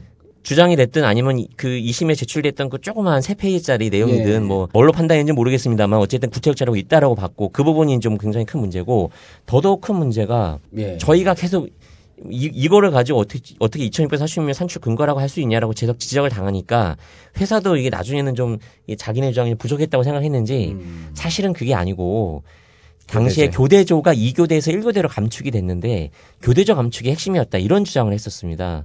이거는 완전히 다른 얘기- 1심과 2심에서 전혀 안 했던 않았던. 게, 예. 이거는 완전히 다른 얘기거든요. 예. 회사가 아까 뭐 모답수 기법이라 복잡한 기법 사용해서 했다는 거하고 교대조를 두 개에서 하나 줄였다는 얘기하고 완전히 다른 얘기입니다. 음. 그런데 이거에 대해서는 대법원이 또 아무 판단을 또 하지 않은 거죠. 그러니까 이게 좀 쉽게 이상한 재판을 말씀드리면 했네. 네. 했네. 이 대법원 사건에서 예. 쌍차 측을 대리한 변호사들은 그래도 법적 원칙에 맞게 예. 사실관계에 관한 주장을 노골적으로 못한 거예요. 대법원은 원래 그런 거 하는 데가 아니니까. 예. 그러니까 이 사람들이 갖다 붙인 말이 우리가 더 주장하고 싶은 게 있었는데 2심 이심에서 재판부가. 아니 안 물어봐서 우리가 안한 아, 거다라는 물어봐서 얘기만 한안 거야. 하니까. 그러니까 아. 그렇게 해야지 재판부가 법을 위반해서 재판을 한 게 되기 때문에 예. 형식적으로 그런 논리를 만들려고 노력을 한 음. 거죠. 근데 그렇게 하려면 우리가 사실은 이런 자료가 있는 건데 냈어야 되는데 안 물어보는 바람에 못안 냈다라고 하면서 내지 않았다. 네, 그러면서 그 자료를 내야 될 거 아니에요. 예. 근데 그것도 안 내면서 아. 안 물어보니까 그랬는데 왜 자료 없다고 하느냐 이렇게만 얘기를 하다가 갑자기 또 사실은 그게 아니고 다른 게 더 중요한 거였는데. 그렇죠. 이교대에서 예, 일 교대 얘기랑. 어, 교대 예. 얘기하면서. 음. 그런 얘기만 한 거예요. 그러니까 원래 2교대, 1교대 뭐 이런 얘기를 하는 거는 사실관계에 관한 주장을 대법원에서 새로 한 거기 때문에 대법원이 판단 안 해버리는 게 맞아요. 원래는. 아, 새로운 주장을 하게 되면 예, 음. 그건 법률 얘기가 아니고 사실 얘기니까 아. 그건 판단 안 하는 게 맞은데 그렇죠. 사실관계를 심리하는 게 아니니까. 그렇죠. 그러면은 당연히 논리적으로 그 앞에 2심에서 꼼꼼하게 판단한 사실관계가 있잖아요. 예. 그러면 아까 제가 그 사실관계를 인정하는데 증거 판단을 제대로 했느냐만 대법원은 볼 수 있는 건데 그거를 새롭게 입증할 수 있는 증거도 못 냈잖아요, 지금. 못 냈고. 그렇잖아요. 새로운 그러면- 주장을 했고. 예. 그러면은 지네들도 증거를 못 내게 되니까 궁하니까 새로운 주장까지 펼친 거거든. 예. 아니 그러면 상식적으로 볼 때 대법원은 야 이거는 사실관계에 관해서 얘들이 자신이 없구나, 예. 어? 입증을 못 하는구나 이렇게 하고 그냥 무시해버리면 되는 거예요. 근데 지가 나서 가지고 아니야 내가 보니까 구체적인 자료 다 있었어, 어? 음. 그 사실관계는 이게 맞은 거야. 이렇게 한 거예요. 명백히 불법적인 재판을 하는 거지 지금 대법원이. 아니, 그 불법적인 재판을 했어. 예. 우리가 제3자가 들어보고 예. 음. 법률을 잘 모르는 사람, 만주 변호사가 듣기엔 너무 헷갈려. 그 불법적인 재판을 했어. 어떻게 할 거야, 예, 그럼? 예. 그러니까 문제라고 이게. 그래서 대법원이 나쁘다고. 그래서 이제 그 부분은 이게. 이제 저희가 봤을 때는 회사 근거 자료도 없고 예. 주장도 바뀌었기 때문에 예. 입증을 다 하지 않았다. 이렇게 해서 저희가 봤을 때는 이제 우리 신경 안 쓰는 거지, 예, 상고 기각시켰어야지 맞는 예. 건데 예. 어쨌든 대법원이 파기환송했기 때문에 저희는 교대적 감축 이 문제는 대법원 판결문에 아예 언급이 없거든요. 그래서 예. 파기환송심에서 좀 새롭게 다투려고 생각을 하고 있습니다. 아, 실제로 다툴 만한 여지가 있, 네 아니 이 말씀은 지금 왜 하신 거냐면 예. 지금 완전히 재판이 다 끝나버린 게 아니라 그러니까. 이 식으로 돌아온 거잖아요. 예. 예. 그래서 이제 새로운 사실관계를 얘기를 했으니 예. 그거를 쟁점으로 잡아서 우리가 아, 1교대, 2교대 예. 얘기는 그 전에 없었, 예, 없었는데 예, 예, 예. 대법원 판결문에도 없다면서요. 예, 예. 근데 주장은 했습니다 회사가. 그리고 실제 자료를 보면 그게 맞는 것 같습니다. 그거를 근거로 해서 그 파기환송심에서 다시 그 따져볼 수가 있는. 따져서 다시 대법원 판결을 엎을 수 있는 여지가 법적으로는 있는 거죠 사실은. 그러니까. 근데 이제 그것만 있는 게 아니라 몇 가지 좀 더 있는데 그건 뭐 아니 그 얘기만 그 얘기를 이 실장님 해주시면 될 것 같아요. 그러니까 해고 회피 노력에 관해서도 사실은 쟁점인데 얘기가 완전 예. 다르잖아요. 예, 예. 그 얘기를 좀. 그래서 지금 회사가 회사의 주장은 예. 그러니까 잠깐만, 요것도 대법에서 2심 때 중요하게 다뤘던 거죠. 해고. 해고 회피 예, 노력. 중요한 부분이에요, 이것도. 중요한 부분. 예. 해고 회피 노력과 관련해서 그러니까 정력을 하려고 하면 긴박한 경상 상행 이유가 있어야 되고 예. 해고 회피 노력을 해야 되고 등등의 네 가지가 있는 거잖아요. 예. 있는데 문제는 회사가 다 했다. 근데 이 다 했다는 게 어떤 거냐면 2009년 정, 법정관리 들어가기 전부터 2004년부터 3년부터 예. 어뭐 희망, 퇴직 몇 명 나가는 거라든지 그 그다음에 설비 투자가 안 돼 가지고 음. 뭐 이런 게 잘 안 돌아갔다든지 등등 여러 가지 이유들을 들면서 해고 회피 노력을 했다라고 하는 주장을 뒷받 막 주장을 붙인 하거든요. 거지. 예, 주장. 예, 문제는 그 해고 해피 노력이라고 하면 긴박한 경영상이 이거 발생했을 때 이것을 피하기 위해서 해고를 피하기 위해서 그로부터 발생하는 여러 가지 조치들이 해고 회피 노력일 텐데 예. 과거에 진짜 7, 8년 전 전에 어그 문제까지 전에 것까지.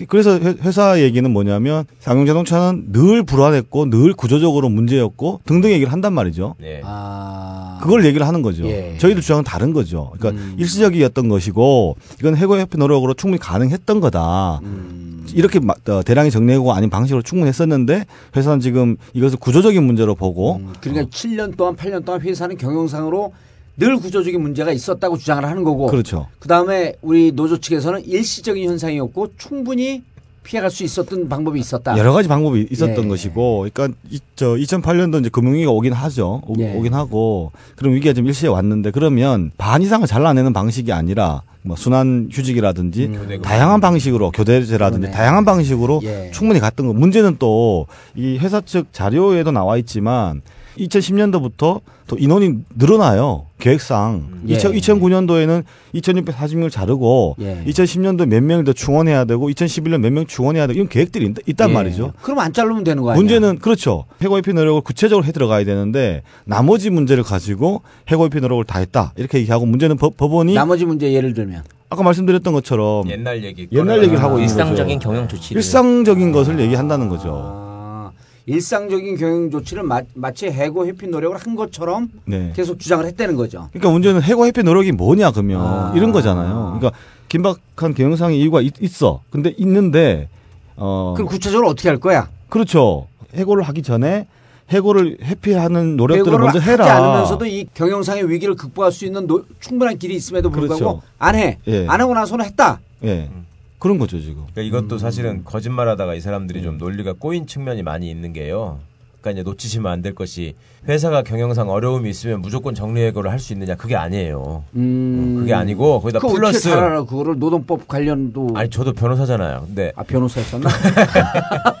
그거 플러스 회사가 그렇게 어려운 상황에도 불구하고 네. 노동자들의 피해를 최소화하기 위해서 해고를 안 시키려고 최대한 노력을 했다. 예. 그런데도 이만큼은 정말 눈물을 머금고 이분들은 내보내야 된다. 음. 예. 그게 정리해고의 요건이란 예. 말이에요. 쉽게 말하면. 아. 어. 그러면 보세요. 논리적으로 그러면 회사가 어려우니까. 예.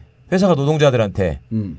자, 우리 이만큼 이게 회사가 살기 위해서 예. 이렇게 우리도 좀 이렇게 어, 손실 졸라 보더니 맵시다. 너희들도 손틀- 손- 손실 어, 좀 졸라 봐라. 맵시다 이렇게 아. 제안하고 실제로 그게 이루어지고 그래도 보니까 이거는 도저히 이제 안 되지 않습니까? 회사가 예. 돈도 없고 막 이렇게 망해 가는데 조금만 이제 좀 기다리시면 우리가 일단 해고했다가도 채용하겠습니다. 이렇게 하- 해야 될 거 아니에요. 예, 하든지 아니면 3교대나 뭐 순환 예. 근무하면서 조금씩 쉬면서 급여도 조금 줄이고 이러면서 한번 좀 버텨보자. 그렇죠. 그걸 그렇게 됐으면 인정할 수 있는 거죠, 이거를. 예. 근데 실제로 당시에 보면 노조 측에서는 우리가 월급을 줄이겠다. 내지는 교대로 근무하겠다. 예. 그렇게라도 할 테니 해고, 해고는 최소화해달라고 계속 얘기했다고. 아니 회사가 무슨. 유동성 위기가 있을 때 우리가 돈 모아서 내겠다 이런 얘기까지 했었잖아요. 저기 그, 그랬죠. 그러니까 노측은 신차 문제 관련해서 이렇게 예. 열심히 노력을 했는데 그게 다 근거로 있단 말이에요. 예. 사측은 실제로 그렇게 한 게 없어 이놈들이. 그러니까 경영상 위기라고 얘기하는 그 시점이 오기도 전에 했던 걸 막 끌어다가 우리도 이렇게 했다고 막 갖다 붙인 거예요. 그러니 바보가 아니면 이거는 보면은 갖다 만든 말인데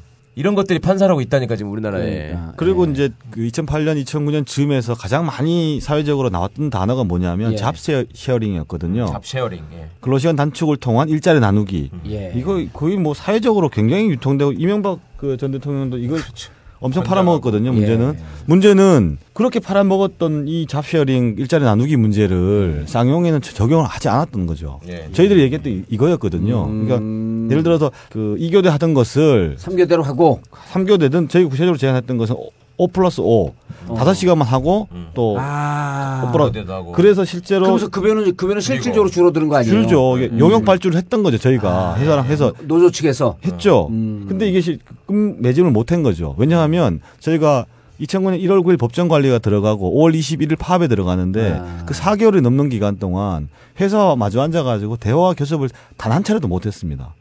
대화 교섭을. 그러는 거네. 그러니까 이게 예. 문제는 이렇게 지금 그 해고 회피할 수 있는 노력 그러니까 회사의 경영상의 어려움을 해결할 수 있는 근거를 노조는 이렇게도 해보고 저렇게도 해보고 계속 제안했는데 그 와중에 회사 측과 물을 맞대고 단 한 차례도 앉은 적이 없었다. 그렇죠. 얘기 들어보지도 않고. 예. 그래도 근데 지들은 그냥 노력했다는 무조건. 자르려고 그랬던 그렇죠. 거네. 네. 그렇죠. 그게 가능한 이유가 있습니다. 이제 아까 제가 처음에 잠깐 말씀드렸던 건데 제가 봤을 때 우리나라 헌법이 예. 이 정례고에 대항해서 노동자들이 할 수 있는 방법으로 두 가지를 부여를 음, 했습니다. 헌법에서 예, 첫 번째는 노조법에 의해서 이제 쟁의행위.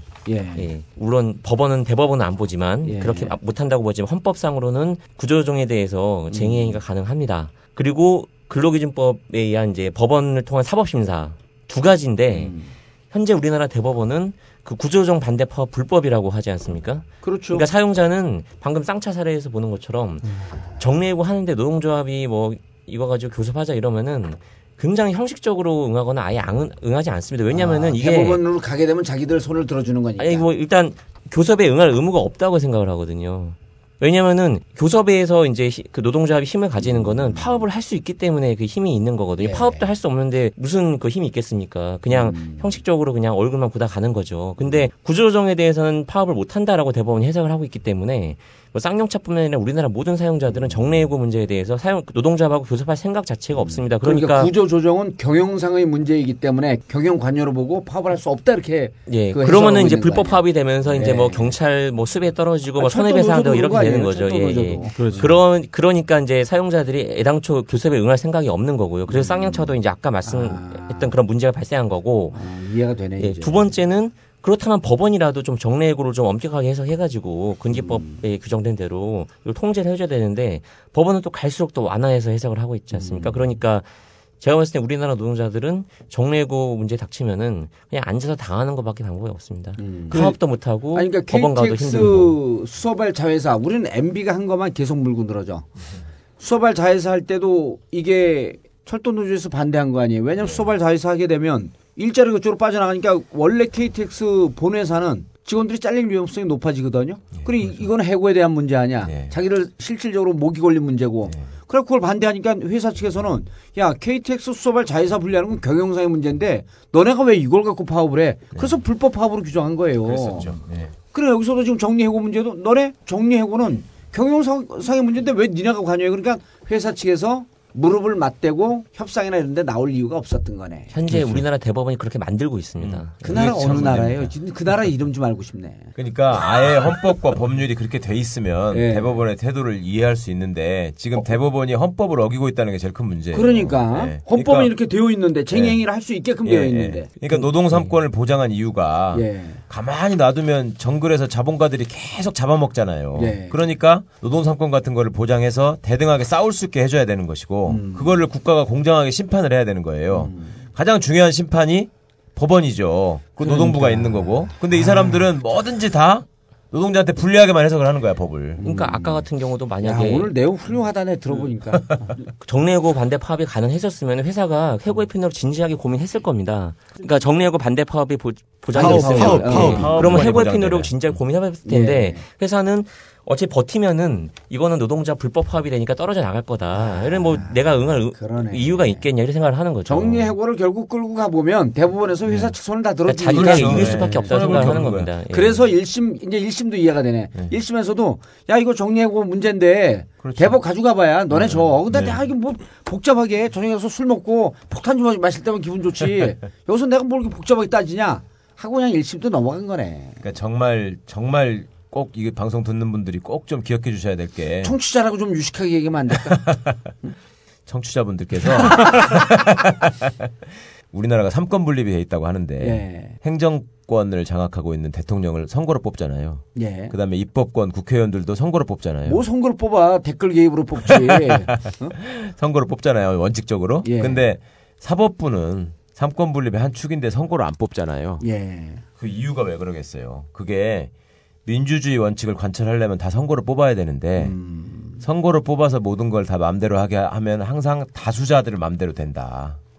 그럴 거 아닙니까? 예. 뭐 댓글 그렇죠. 공작을 예. 하든 돈을 풀든 해가지고 표만 많이 얻으면 음. 다지 맘대로 할 수 있는 거 아니에요. 그런데 사법부만큼은 투표를 뽑지 않고 적어도 소수자의 입장과 아. 그거를 배려해라. 음. 그래서 거기는 선거를 뽑지 않는 거예요. 사법부 구성원들은. 아. 응? 그런데 그러면 사법부의 가장 중요한 사명은 소수자의 권익을 보장해야 그렇죠. 되는. 편파적으로 재판하라는 게 아니라 음. 소수자가 지금의 이 법률 환경이나 경제 환경에서 음.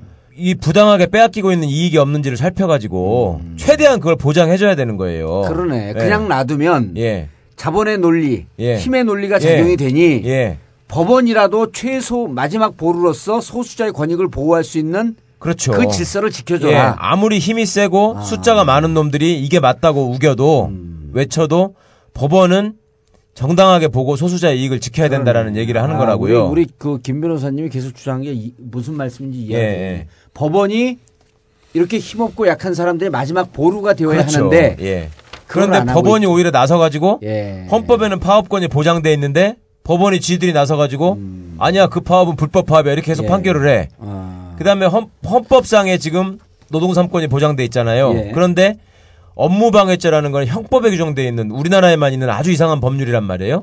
그 법률로 헌법상의 권리를 행사하면 처벌을 해. 음. 야, 이렇게 헌법을 위반하는 식의 판결을 지금 계속하면서 지금 그러면 아까 이제 잠깐 말씀을 했는데 파기환송심으로 왔단 말이에요. 어, 가능성 좀 있어요? 아, 그게 이게 정권 차원의 문제 아닐까? 그 전에 후다닥 내려버릴까? 그럴 가능성이 있죠. 이제 뭐 파기환송심 이게 이제 실제로 많이 힘들기는 할것 그렇죠. 원래 같습니다. 파기환송할 예. 땐 대법원의 뜻에 따라서 그 대법원이 판결한 대로 그대로 다시 판결하라는 거 아니에요? 예, 원래는. 근데 원래는. 이제 하- 하지만 이제 파기환송심도 어쨌든 새로운 증거에 의해서 예. 그 대법원 판단 기초된 사실관계가 달리 인정되면은 음. 다른 판단이 가능하고 예. 두 번째로 거기서 주- 주장 아까 얘기했던 일부, 2부 그걸 한번 다퉈볼 만하다 이런 건가요? 그렇죠. 예, 예. 예, 예, 안 그리고 주장하지 않았던 있으면. 사항에 대해서는 새롭게 주장할 수가 있습니다. 예, 네. 저희가 이제 파견송심에서 좀 주장하려고 하는 생각하는 것은 예. 일단 첫 번째로 그 쌍용차가 이제 고용안정 협약을 체결했습니다. 음. 이게 한 번 체결한 게 아니라 저희가 이제 파악한 것만 해도 네 번 정도 체결을 뭐를 했는데요. 체결했다고요? 그러니까 고용 보장하겠다. 고용 보장. 전 조합은 고용 보장하겠다. 아. 이런 고용 안정 협약을 체결했는데 이 쌍용차 이 2심 선고된 이후로 예. 이후에 나온 대법원 판결에 의하면 고용 안정 협약 위반한 판결은 원칙적으로 무효다. 다만 현장 사장 경영 있을 때는 예외로 할 수 있다. 이런 판례가 나왔습니다. 그 전에도 이제 고등법원 판례가 있었다가 이제 대법원 판결이 나온 건데요. 그러니까 새로운 대법원 판례가 하나 생긴 거죠. 예, 예, 그 사이에. 이, 예, 이 예. 재판 진행되는 와중에. 예, 예, 예. 2심 선고된 이후에요. 그런데 이제 그러면은 저희가 봤을 땐 고용안정 협약이 분명히 있었고 그것도 한 번도 아니고 세 번, 네 번 정도 네 번이나 있었고 그러면 이제 현장 사정 변경이 있었는지 이게 이제 문제가 될 텐데 예, 현장 사정 변경. 예. 이번 대법원 판결에 의하면 오히려 이거 현장 사정 변경이 아니거든요. 왜냐면은 2006, 7, 8년도 체결한 어려웠다는 거잖아요. 계속 어려웠다는 얘기이기 때문에 제가 봤을 땐 사정 변경이 없었다는 거 오히려 대법원 판결로 이제 확인이 됐다고 저는 생각이 되고 더 중요한 건 아까 이제 이창훈 실장 말씀하셨던 대로 회사의 구조조정 근거가 된 삼정 KPMG 및 회생 절차 그 조사위원회 3일 보고서도 예. 1, 2년 후에 신규 채용을 예정을 하고 있었습니다. 1, 2년 뒤에 예, 해고, 예, 해고하고 난 해고 다음에, 난 다음에 예, 신규 채용. 아, 신규 채용할 수 예. 있는.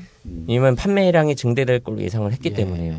그러면은 사실은 그 정례해고 계획에 의하면 근로시간 그러네. 단축 동안 일자리 나누기로 일시적으로 버티는 게 가능했는데 음. 회사는 오히려 정반대 조치를 취한 거죠. 이 교대로 돌아가던 거를 교대조 하나만 줄이자 하나로만 운영하겠다 그렇게 음. 예. 한 거죠. 그래서 실제 지금 원래대로 하면은 그 해고 회- 회피 노력을 하기 위해선 2교대로 가던 것을 오히려 삼 삼교대로 교대로 가고 했어야지. 아니, 뭐 근로 시간 단축해서. 아까 이, 예. 이창은 실장님이 얘기했던 5 플러스 5로 가고 그렇죠. 예.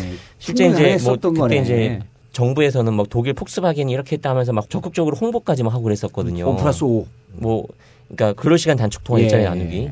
근데 쌍용차는 정반대되는 조치를 취했고 노조에서 제안했던 이런 어, 일자리 나누기에 대해서는 전혀 검토할 수 없다. 예. 이렇게 그건 판결문에도 나와 있습니다. 다른 사건 판결문에도. 그래서 분명히 이거는 좀 문제가 있고 다툴 여지가 있는 게 아니냐 예. 이렇게 생각을 좀 하고 있습니다. 예, 알겠습니다. 이 실장님. 네네. 가족들이 지금 6년 동안 싸우면서 어, 많은 분들이 희생됐죠. 네. 총 25분인가요? 네, 그렇습니다. 가족들이 많은 어려움을 겪고 있을 텐데 이번에 아까 뭐 멘붕이라고 그렇게 표현하셨는데 지금 우리 김태욱 변호사가 신랄 같은 희망을 얘기를 해요. 네. 어떻습니까, 가족들은? 사실 이제 말씀드렸던 것처럼 전진할 거냐 후퇴할 거냐 혹은 제자리에 머물 거냐 앉을 거냐 이런 판단도 지금 좀 어려운 상황 같아요. 힘든. 예. 그래서 어떻게 할지 모르겠다는 말씀을 가장 많이 하시는 것 같고 예. 이건 뭐 다른 분들 얘기할 거 없이 제 얘기죠 이게 예. 제가 처한 상황이기도 하고 음, 이런 상황에 있습니다. 근데 사실 억울한 부분이 너무 마- 많고 그러니까 예. 오늘 이, 이 자리에서 어, 많은 얘기를 하고 싶었습니다만 음. 굳이 하지 않았던 이유 중에 하나가 아, 이럴수록 예. 우리 목소리도 뭐 우리 목소리지만 방금 변호사님께서 계속 법률적인 얘기를 하셨거든요. 예. 이런 법률적인 목소리 음. 오늘은 또 건강치과 의사회에서 성명서를 냈더라고요. 예. 이례적인 거죠. 예. 사람이 고통스러우면 이가 가장 서- 빨리 상하지 예. 않습니까? 그런 의미도 좀 이- 있는 것 같다 생각이 드는 것처럼 많은 분들이 지금 이 문제와 관련해서 이야기를 하시고 계십니다. 예. 그게 중요하다. 지금 지금 국면은 우리가 예. 봤을 때 우리가 정말 어렵고 얼마나 지금 고통스러운지 여러분 아셔야 됩니다가 중요한 게 아닌 것 같아요. 예. 지금 이성으로 버텨야 될 시기가 아니냐. 아. 이성으로 버티고 논리로 지금 강화해야 되는 상황이다라고 보여지고 음. 어, 이 변호사님들의 이- 이야기가 지금 매우 중요한 시기에 와 있다. 예. 저는 일단 이걸 믿고요. 이 믿음이 있습니다. 이 믿음을 믿고 또 중요한 거는 저희들이 앉으면 안 되지 않습니까? 그렇죠. 저희가 여기서 주저앉으면 예. 어, 저희도 문제지만 또 지금까지 희생됐던 분들도 분들. 문제지만 남은 가족들. 그렇죠. 가족들도 예. 문제고 또 특히나 상용자동차와 관련해서 이 문제를 정말 어떻게 해결해 보고 싶어 했던 음. 수많은 분, 분들이 연대분들이 예. 있거든요. 저희는 사실 쌍용자동차 노동조합이라고 하면 복직을 해야 되는 것도 있지만 그 큰 의미는 이분들의 연대의 마음들, 이 에너지들을 어떻게 구체적으로 현실에서 증명해내느냐. 예. 저희들의 이게 의무가 있거든요. 저희 그것을 어, 지금까지 많은 힘들을 받았던 것은 그렇게 구현되어야 된다. 라는 생각이 있기 때문에 저희는 주저앉을 수가 없고 다시 싸움을 할 겁니다. 어려운 길이지만 싸움을 할 것이고 가능성이 구멍이 좀 좁아졌을 뿐이다. 라고 하는 건 완전히 막히진 않았다. 아, 그런 생각으로 싸워 나갈 거고 뭐 가족 이라고 얘기하기가 아이들 문제 뭐 예. 아, 아내 또 친척들 여러 가지 있을 텐데요. 혹시나 이 방송을 예, 듣는 분 가운데 쌍용자동차와 관련이 있는 분이 좀 있다면 좀 많을 것 같은데요. 예.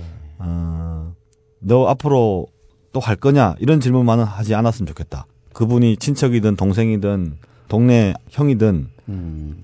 그 말이 지금 도움이 되는 게 아니고 음. 그냥 말없이 손잡아주고 예. 어, 이분들이 결정하는 것을 그냥 어, 지켜봐주는 예. 것 지지해주고. 이게 지금 가장 중요하거든요. 예. 상용자동차가 지금 25명 희생자가 있고 예. 어, 2011년에 정리해고자가 10만 2천 명이 넘습니다.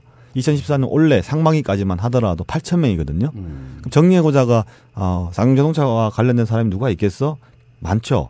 예를 들어서 10, 10 만 2천 명만 따져도 4인 가족 기준이면 50만 명이에요. 예. 그죠? 그 다음 친구들 있을 거 아니에요. 이 사람들 대충 10명만 따지고 자족들 따지면 500만 명이 정리해고와 직간접적으로 있는 사람들이거든요. 저는 이 방송을 듣는 분들 가운데 분명히 많은 숫자가 동생이든 친척이든 삼촌이든 형이든 맞습니다. 많이 있을 거다. 예. 그만큼 한국 사회가 노동시장이 완전히 붕괴돼 있고 정말 건축된 시장이거든요. 음. 흐물흐물해져 있는 거잖아요. 이번 판결이 어, 새로운 정리해고의 길을 연 건 아니지만 문제는 6년 동안 한국 사회에서 치열하게 정리해고 문제를 다퉜던 이 문제가 또다시 자본에게는 돈 가진 사람들에게는 해고의 새로운 신세계를 선물하는 이런 결과를 낳은 거에 대해서 예. 싸움을 했던 한 사람으로서 어, 죄송한 말씀이 좀 있어요. 죄송한 마음이 있고 지켜봐줬던 분들에게 다시 그런 마음들을 돌려서 저희들이 좀 이 싸움 좀 반드시 이길 때까지 좀 예. 해보고 싶은 마음이 있으니까요. 아, 도와주시고 지켜봐주시고 예. 그냥 뭐 멀찍이 그냥 봐주시는 것도 큰 힘입니다. 예. 힘이고 해서 또 저희만 또 이 문제가 있는 게 아니잖아요. 지금 예. 뭐 쌍용차 문제뿐만 아니라 많은 지금 고통과 아픔이 전체 노동자의 문제고. 예, 문제고 국민의 지금 세월호 문제도 마찬가지고 어떤 사건이 하나를 매듭 짓지 못하면 어떤 돌불이라든지 어떤 사건에 특정한 시간에 걸려가지고 펄럭거리는 걸 봤지 않습니까? 예. 그게 4월 16일이고 4월 16일 세월호 이분들은 정말 닫고 싶은 내일이었지 않습니까? 4월 17일이 지금 안 닫고 있는 거거든요. 계속 공회전만 하는 4월 16일이고 쌍용자동차 노동날도 마찬가지다. 6월 8일 날 해고됐을 때 2009년도 그날이 반복되는 삶을 살아가고 있는 이 수많은 이 고통과 아픔이 있는 강정이든 밀양이든 어, 용산이든 현대자동차도 많은 분들이 있거든요. 이분들 좀 봐주시고 아, 하는 바람이 있습니다. 예. 알겠습니다. 마지막 우리 이창근 실장님 마지막 발언으로 어, 생각되고요. 그리고 우리 김태욱 변호사님도 어, 오늘 좋은 말씀 많이 주셨는데 마지막으로 정리 말씀 하나 해주시고. 예, 저는 모든 분들이 하시는 말씀이지만 쌍용차 문제가 우리나라 현재 노동자들이 이제 처한 상황을 아주 극명하게 보여주는 사례인데 예. 일단 첫 번째로 이번 대법원 판결에 의할 때 오히려 쌍용차 문제는 이제 상하이 차를 비롯한 외국 투기 자본이 문제였다는 게 더 확실히 드러났다. 예. 근데 그 문제가 어떻게 해결이 됐냐? 결국 상하이 차는 기술을 다 빼먹고 해외로 철수를 튀었는데 한국에 남은 게 뭐냐? 이제 해고자들하고 이제 그 희생자들만 남은 거죠. 근데 그 해결되는 방식이 아까 말씀드렸던 것처럼 그 우리나라에서는 대법원이 정례해고 반대 파업 안 된다고 하고 있기 때문에 사용자들은 정례해고 과정에서 그냥 뭐 해고의 노력도 잘 안 하고 그야말로 마음대로 합니다. 별로 성실하게 협의도 안 하고. 그러니까 노동자들은 사실은 다른 방법으로 교섭력을 강화하는 수단을 찾을 수밖에 없는 거죠. 점거를 한다든가 이런 방식으로. 그러지 않으면 사용자가 전혀 고려를 하지 않기 때문에. 그리고 두 번째로 그럼 그렇게 해서 정리하고 됐는데 이것을 법원이 어떻게 판단하느냐. 한마디로 파업을 못하게 했으면 법원이라도 좀 엄격하게 심사를 해야지 이게 권리 예. 부재가 되는 건데 법원도 계속 이렇게 정례액을 넓게 인정을 해주고 있으니 도대체 뭐 어떻게 하라는 건지 좀 답답하기만 합니다. 예. 예. 제가 사실은 대법원 판결 문구를 몇 개 좀 인용하려고 했는데 말이 너무 긴 것 같아서 그냥 예. 생략하겠습니다. 오히려 그 말씀 해주시면 앞 말씀이 정리하고 그 말씀이 나을 것 같은데. 예. 그두 가지 아니, 두, 가. 두 가지 대법원 예. 판결이 있습니다. 첫 번째는 왜 정례고 반대 파업은 안 되냐라는 거에 대법원이 어떻게 설시했냐면 제가 문구를 그대로 읽겠습니다. 경영권과 노동상권이 서로 충돌하는 경우에 해결 방식은 기업이 경쟁력을 강화하는 방식으로 해결책을 찾아야 된다. 그 이유가 야, 결과적으로 이번 판결이에요, 저게? 예, 판결입니다. 제가 예. 다 읽을 수 없어서 밑줄 쳐진 부분만 읽고 있는데 왜냐하면 결과적으로 그렇게 해야지 기업과 근로자가 다 함께 승자가 될 수 있기 때문이다. 이게 대법원 판결에 딱 들어가 있습니다. 이러니까 정례고 반대 파업 안 된다는 겁니다. 그러니까 노동상권보다 경영권이 더 우선이네. 예, 그 이유는 이제 그래야지 둘다 배려를 기다려라. 둘다 승자가 된다는 건데 이거는 뭐 무슨 일부에서 맨날 그 찌라시에서 맨날 얘기하는 그거 예. 아닙니까? 이런 게 대법원 판결 문구에 들어가 있습니다. 두 번째로 이번 정례고 판결 보면은 구조적 규모는 특별한 사정이 없는 경영 판단이니까 뭐 정당하다 이렇게 보고 있습니다. 그럼 결국 뭐 파업도 못 하고 음. 법원 심사도 마음대로 넓혀서 해석하고 이러면은 뭐 결국은 당할 수밖에 없다는 거죠. 예. 저도 알겠습니다. 저도 저도 예, 조금만 어, 보탤게요. 김 여러분 변호사님. 이게 지금 단순히 쌍용자동차 해고자분들의 눈물이 있기 때문에 슬픈 판결이 아니라 이거는 아주 악질적인 판결이라고 저는 생각합니다. 예. 그러니까 방금 우리 김 변호사님 말씀하신 것처럼 마지막 남아 있는 법원의 최소한의 도리를 팽개친 판결이고요. 음. 헌법 정신을 짓밟은 판결입니다. 이게 대법관이라는 사람들이 구름 위에 떠 있는 사람들이 아닙니다. 국민들이 얼마든지 버리실 수 있는 존재들입니다. 만약에 이런 식의 태도를 계속 견제한다면 이런 대법원은 우리나라에 있어서는 안 된다고 저는 생각합니다. 버려야 됩니다. 이 사람들 이 와중에도 자기들 밥그릇을 챙기기 위해서 정치 권력에 지금 계속 줄을 대려고 하고 아부하고 있습니다. 이거를 감시하고 지켜주십시오. 저도 한 말씀 좀 얹겠습니다. 막 서로들 들이대네. 예. 그냥. 음, 저는 이제 그 2009년도 때도 기자였고 당시 사회부 기자였는데요. 지금도 기자 생활을 하고 있지만 25분의 희생을 이렇게 그 시간 동안 지켜볼 때 아까 이창근 실장도 잠깐 얘기하셨지만 이 세월호 생각을 안 할 수가 없거든요. 그 5년 동안 서서히 침몰해가는 어떤 비극을 보고 있는 그런 느낌이기도 해요. 사실 그것을 누군가가 구조를 해야 하는데 구조하지 않는 자가 누구이며 어, 과연 이 대법원의 역할이 혹시나 그 선장의 역할이 아니었는지 세월호 선장의 판단이 아니었는지에 대한 생각 이런 생각을 떨칠 수가 없고요. 그리고 음, 남아 계신 분들이 살려달라라고 이야기를 하고 정당한 요구를 함에도 불구하고 국가에 대해서 약자를 구조하지 않는 어, 말하자면 법원도 우리들이 봤을 때는 우리를 구조해야 하는 정부와 다르지 않다라고 판단을 하죠. 그렇게 본다고 한다면 정말 상식적인 음, 차원에서라도 우리가 좀 더 그 관심을 환기해야 하지 않을까. 뻔한 얘기인 것 같습니다만 사실 네. 2014년도에 1심 판결이 날기까지 이때 2012년도 국면을 생각해 보면 국민적 관심사가 있었거든요. 그래서 대성공학도 있었고요. 아까 이창근 실장님은 가만히 지켜보는 것도 힘이 된다라고 말씀하셨지만 이때야말로 우리가 좀 더 관심을 가져야 하지 않을까라는 좀 생각도 듭니다. 예. 저는 2012년에 감옥에 있을 때 쌍차 기록과 쌍차 책을 넣어주는데 감옥에서 이제 워낙 정신적으로 안 힘든 척했지만 힘들었기 때문에 쌍차 기록을 처음에 못 봤어요. 한 3분의 2 정도 이제 감옥 생활을 하고 나니까 그때는 조금 여유가 생겨갖고 이제 그때 기록을 좀 봤는데 그래서 제가 이제 출소하자마자 바로 대한문에 있는 쌍차 농수하는 분들을 찾아갔죠. 간단한 게 이겁니다. 인간의 본성으로 돌아가 보니까 이 파업이나 이런 게 논리적으로 그 가슴으로 오지 않고 그냥 본성으로 아 이분들이 지나치게 가혹행위를 당하고 있구나라고 하는 심정이 온. 그러니까 바닥까지 가보니까 그런 생각이 든 겁니다. 아까 우리 이창근 실장님이 말씀하실 때 가장 그 아프게 오는 게 너 계속 할 거냐? 세월호 가족들과 다르지 않다고 보는데 세월호 가족들이 가장 힘든 얘기가 이제 그만해라 하는 얘기를 합니다. 도와주지는 못해도 하는 분들에게 어, 계속 할 거냐? 아니면 그만해라. 이런 얘기는 어, 정말 아프고 우리 옆에 아, 묵묵히 같이 서서 어, 지켜봐 주는 것만으로도 큰 힘이 된다는 우리 실장님 말씀이 아, 아프게 가슴에 옵니다. 진 것 같지만 어, 지지 않은 것이 인생사고 어, 그리고 우리가 이렇게 힘들 때 좌절하지 않고 희망의 끝 자락을 마지막까지 좀 부여잡고 있는 게 어, 다시 희망의 밝은 빛을 가져올 수 있는 길이 아닌가 아, 생각하고요. 들으시는 분들 계속 얘기합니다. 쌍용차 얘기 나오는 팟캐스트 혹은 바른 소리 하는 이런 것을 옆에 있는 분들과 나눠보고 돌려보고 조금이라도 관심을 환기시키는 게 이 싸움을 이길 수 있는 길로 가져갈 수 있는 어, 희망이라고 생각합니다. 힘내시고요. 특히 쌍용차 가족들 그리고 쌍용차와 함께 손을 잡았던 많은 분들 힘내시고 반드시 승리할 수 있다는 확신의 마음을 가져주시길 바라겠습니다. 정봉주의 전국구 마치겠습니다. 감사합니다. 원래 우리가 이게 뭐 이거 다 들고 이렇게 다 이거 기념 기념 촬영을 하려고 가지고 아쉽네요. 영원한 정리해고자가 됐으니 이거 어떻게 좋아. 것이 무너져 있고 빨리 딜고 하나 보이지 않아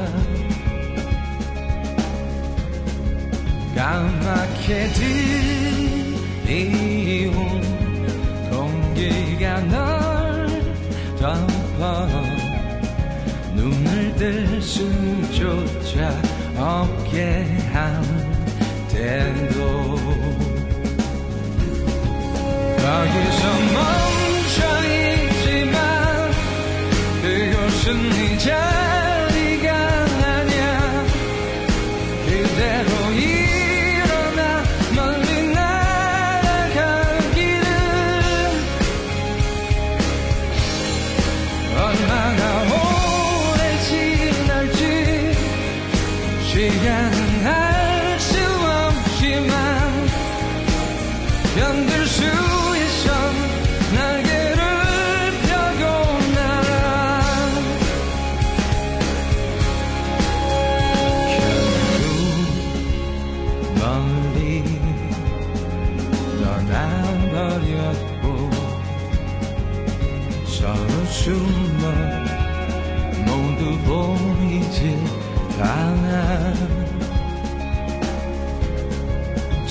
반갑게 내뱉는 안숨이 널 덮어 숨을 쉴 수조차 없게 한 태도.